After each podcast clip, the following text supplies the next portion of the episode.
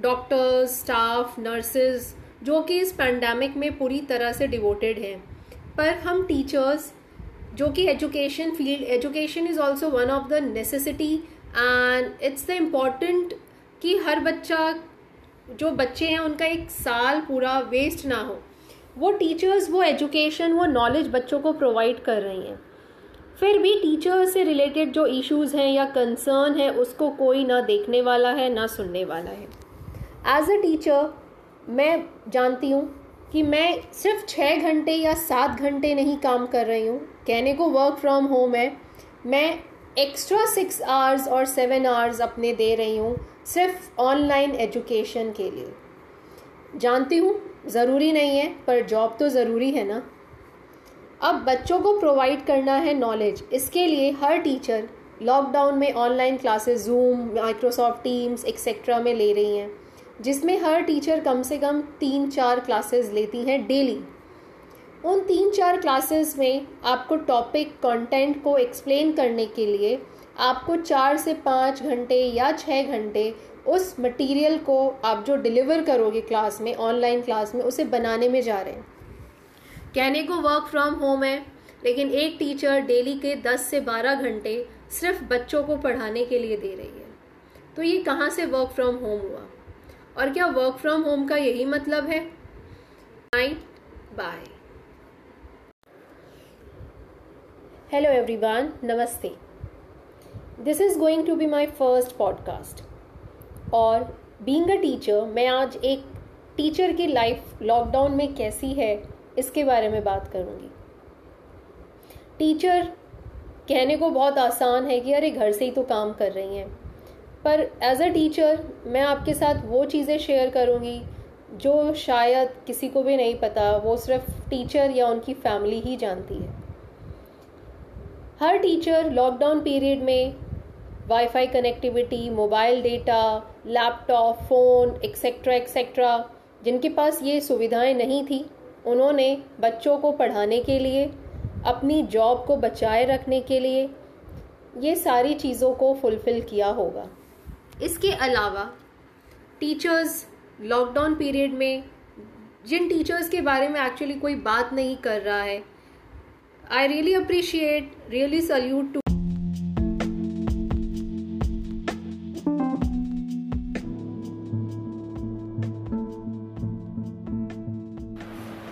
hello everyone मैं प्रियंका शर्मा, चाय पे गपशप आपके साथ लाई हूँ आज कुछ एजुकेशनल मटेरियल अब ये एजुकेशनल मटेरियल एजुकेशनल टीचिंग सिर्फ़ उन बच्चों के लिए है जो इस पर्टिकुलर चैप्टर को अपने आप को एसोसिएट कर सकते हैं। So the chapter is challenges of nation building that is the N book political science class twelve chapter one book two Indian politics and independence and the first chapter so the first chapter is actually the chapter starts with uh, about a speech.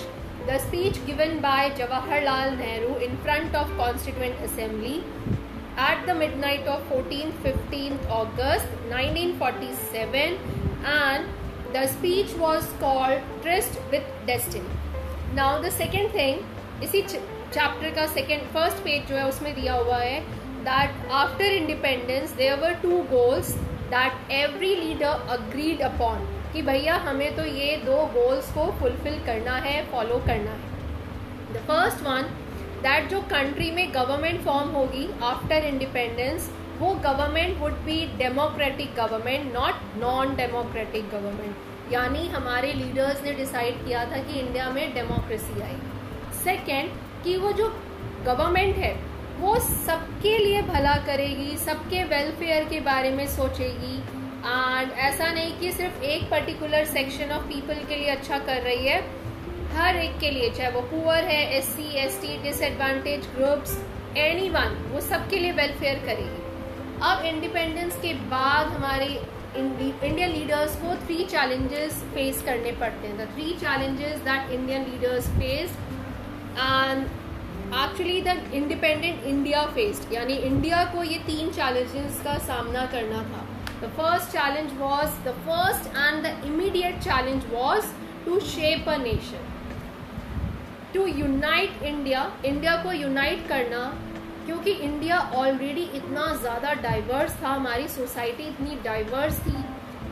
एक तो बहुत बड़ी ज़मीन, बहुत बड़ा land India ऊपर से population ज़्यादा, और जो पॉपुलेशन है, वो फुल ऑफ़ डाइवर्सिटी है। पीपल स्पोक डिफरेंट लैंग्वेज कल follow different culture and religion तो इंडिया की डाइवर्सिटी को ध्यान में रखते हुए इंडिया की यूनिटी एंड इंटीग्रिटी को मेंटेन करना। Now the second challenge second challenge था हमारे इंडिया में डेमोक्रेसी लाना। हमारे कॉन्स्टिट्यूशन में दिया हुआ है कि हम इंडियन सिटीजन्स अपनी गवर्नमेंट खुद फॉर्म करेंगे। अब ये जो डेमोक्रेटिक गवर्नमेंट है, ये हमारे लीडर्स ने डिसाइड कर लिया था आफ्टर इंडिपेंडेंस कि जो गवर्नमेंट फॉर्म होगी, वो लोग इलेक्ट करेंगे, लोग बनाएँगे, हमारे इंडियन सिटीजन्स भाई बंधु बनाएँगे, बहनें बनाएँगी। अब ऐसा क्यों? क्योंकि हम लोग ऑलरेडी ब्रिटिशर्स के अंदर थे। तो एकदम ऐसा लगता था जैसे कि जेल में है। तो इसलिए लीडर्स ने बोला कि अब जो गवर्नमेंट फॉर्म होगी पार्लियामेंट्री सिस्टम होगा और पीपल विल फॉर्म और elect their government then third challenge was the welfare of entire society not only some section leaders ने बोला कि अब इंडिया इंडिपेंडेंस गेन कर लेगा, उसके बाद हम पूरे इंडियंस के लिए वेलफेयर के बारे में सोचेंगे, ना कि पर्टिकुलर सेक्शन के बारे में। इसीलिए हमारे इंडियन कॉन्स्टिट्यूशन में directive principles of state policy भी दिया हुआ है एंड हमारे फंडामेंटल राइट्स भी मेंशन है। अब आते हैं नेक्स्ट टॉपिक पे that is the two nation theory अब टू नेशन थ्योरी क्या है? Two nation theory was propounded by Muslim League two nation theory को मुस्लिम लीग ने दिया था। मुस्लिम लीग पॉलिटिकल पार्टी uh, 1906 में फॉर्म हुई थी ढाका में। ढाका जो कि present day capital present capital है बांग्लादेश का। अब मुस्लिम लीग फॉर्म हुई थी इंडिया में to protect the interest of Muslims in British India Muslim League British India के टाइम पे 1906 में फॉर्म हुई थी कि वो जितने भी इंडिया में रहने वाले मुस्लिम्स हैं, उनके बारे में काम करेगी, उनके लिए सोचेगी। अब मुस्लिम लीग डिमांड करता है कि इंडिया में एक्चुअली इंडिया दो लोगों से बना हुआ है, हिंदू एंड मुस्लिम और ये दोनों इतने दोनों कम्युनिटी दोनों रिलीजन के लोग इतने ज़्यादा डाइवर्स हैं। इनके कल्चर अलग फेस्टिवल अलग हैं लैंग्वेज अलग है। ये दोनों एक साथ, एक छत के नीचे सरवाइव नहीं कर सकते। इसलिए उन्होंने डिमांड किया पाकिस्तान फॉर मुस्लिम्स तो ये था टू नेशन थ्योरी अब प्रोसेस ऑफ़ पार्टीशन में आते हैं। भैया पार्टीशन पेपर में करना तो बहुत आसान है, लेकिन उसे अप्लाई करना और पेपर पे लाने से पहले भी कुछ मुश्किलें आई थी। तो there were four difficulties faced by implementing partition अब वो चार डिफिकल्टीज कौन सी थी? पहला, एक भी ऐसा सिंगल बेल्ट या सिंगल रीजन नहीं था जहाँ पर मुस्लिम सबसे ज़्यादा थे। अब अगर था भी तो एक था ईस्ट में एक था वेस्ट में और इन दोनों को एक साथ मर्ज करना इम्पॉसिबल था। ईस्ट में था बांग्लादेश, जो अभी का बांग्लादेश है, उसको ईस्ट पाकिस्तान बनाया गया और जो पाकिस्तान है, उसको वेस्ट पाकिस्तान बनाया गया था। पर दोनों को मर्ज करना तो इम्पॉसिबल था। सेकेंड प्रॉब्लम जो आई थी सेकेंड डिफ़िकल्टी जो आई थी, वो थी कि हर मुस्लिम पाकिस्तान को ज्वाइन करना नहीं चाहते थे। वो चाहते ही नहीं थे टू नेशन थ्योरी इम्प्लाई हो।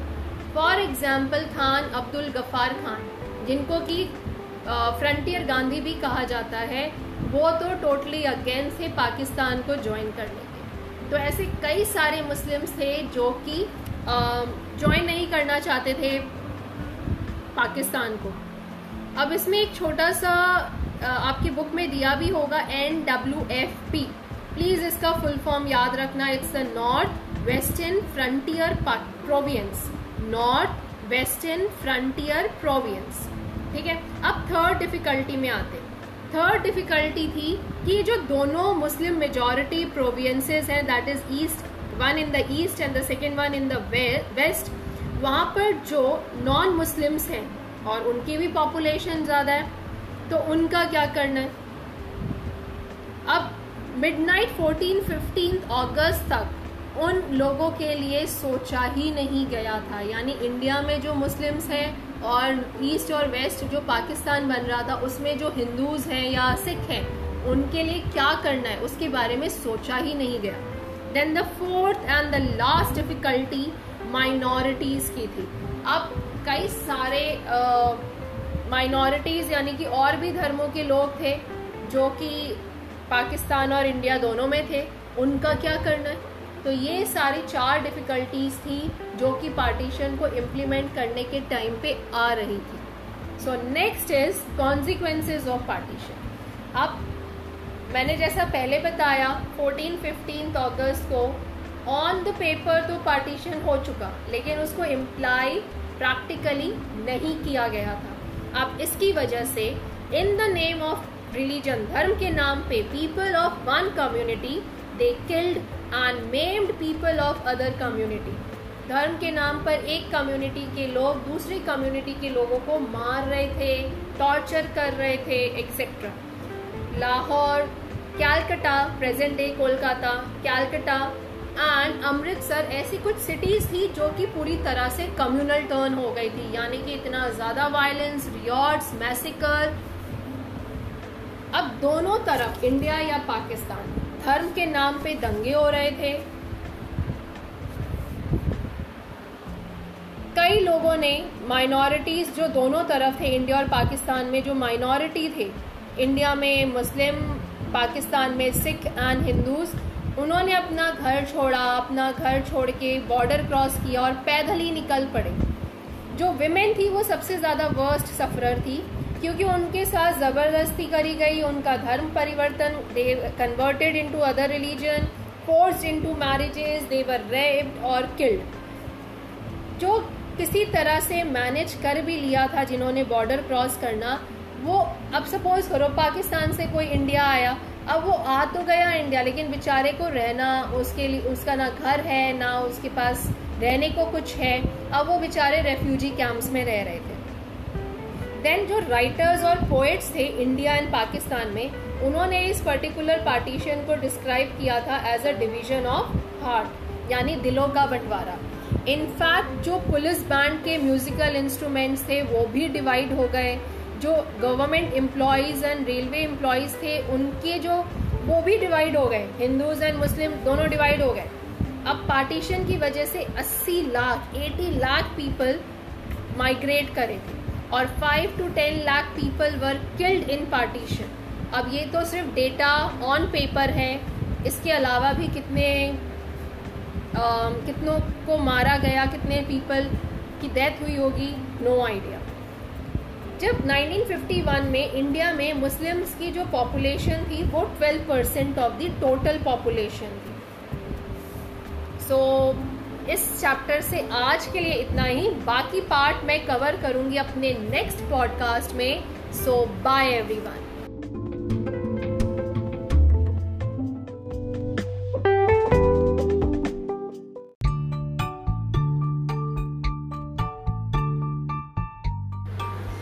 good morning everyone आज मैं बात करने वाली हूँ कोविड 19 के बारे में।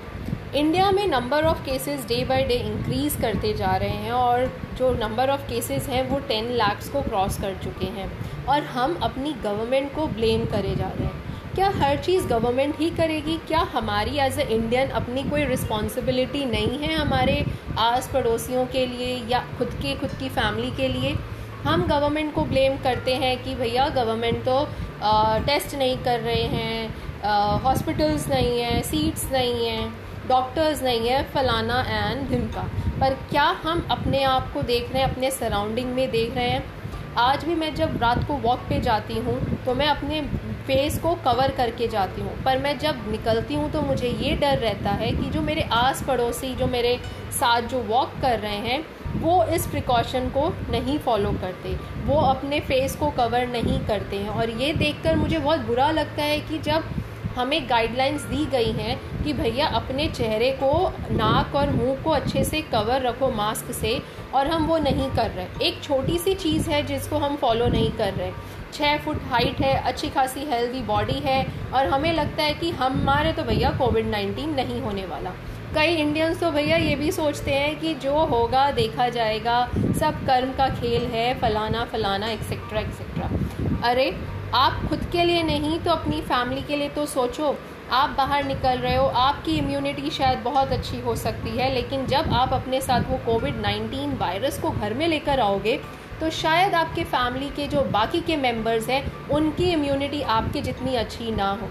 तो ये जो मेरे प्रिय भाई बंधु, मेरी प्रिय बहनें जो रस्तों में वॉक पे निकल रही हैं, जो मार्केट में निकल रहे हैं वो बिना फेस को कवर करे, क्योंकि उन्हें खुद के लिए डर नहीं है। पर अगर आप में थोड़ा सा भी कॉमन सेंस है तो अपने परिवार वालों के लिए सोचिए, क्योंकि आपके शायद इम्यूनिटी अच्छी है, आपके वायरस का कोई इफ़ेक्ट ना हो, पर आपके फैमिली में किसी के हो सकता है।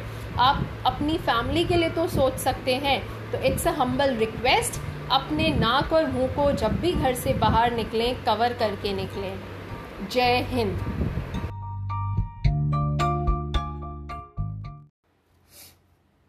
Hello everyone a very warm welcome to my podcast channel Chai Par Gupshup with Priyanka Sharma सो आज मैं बात करने वाली हूँ लाल बहादुर शास्त्री जी के बारे में।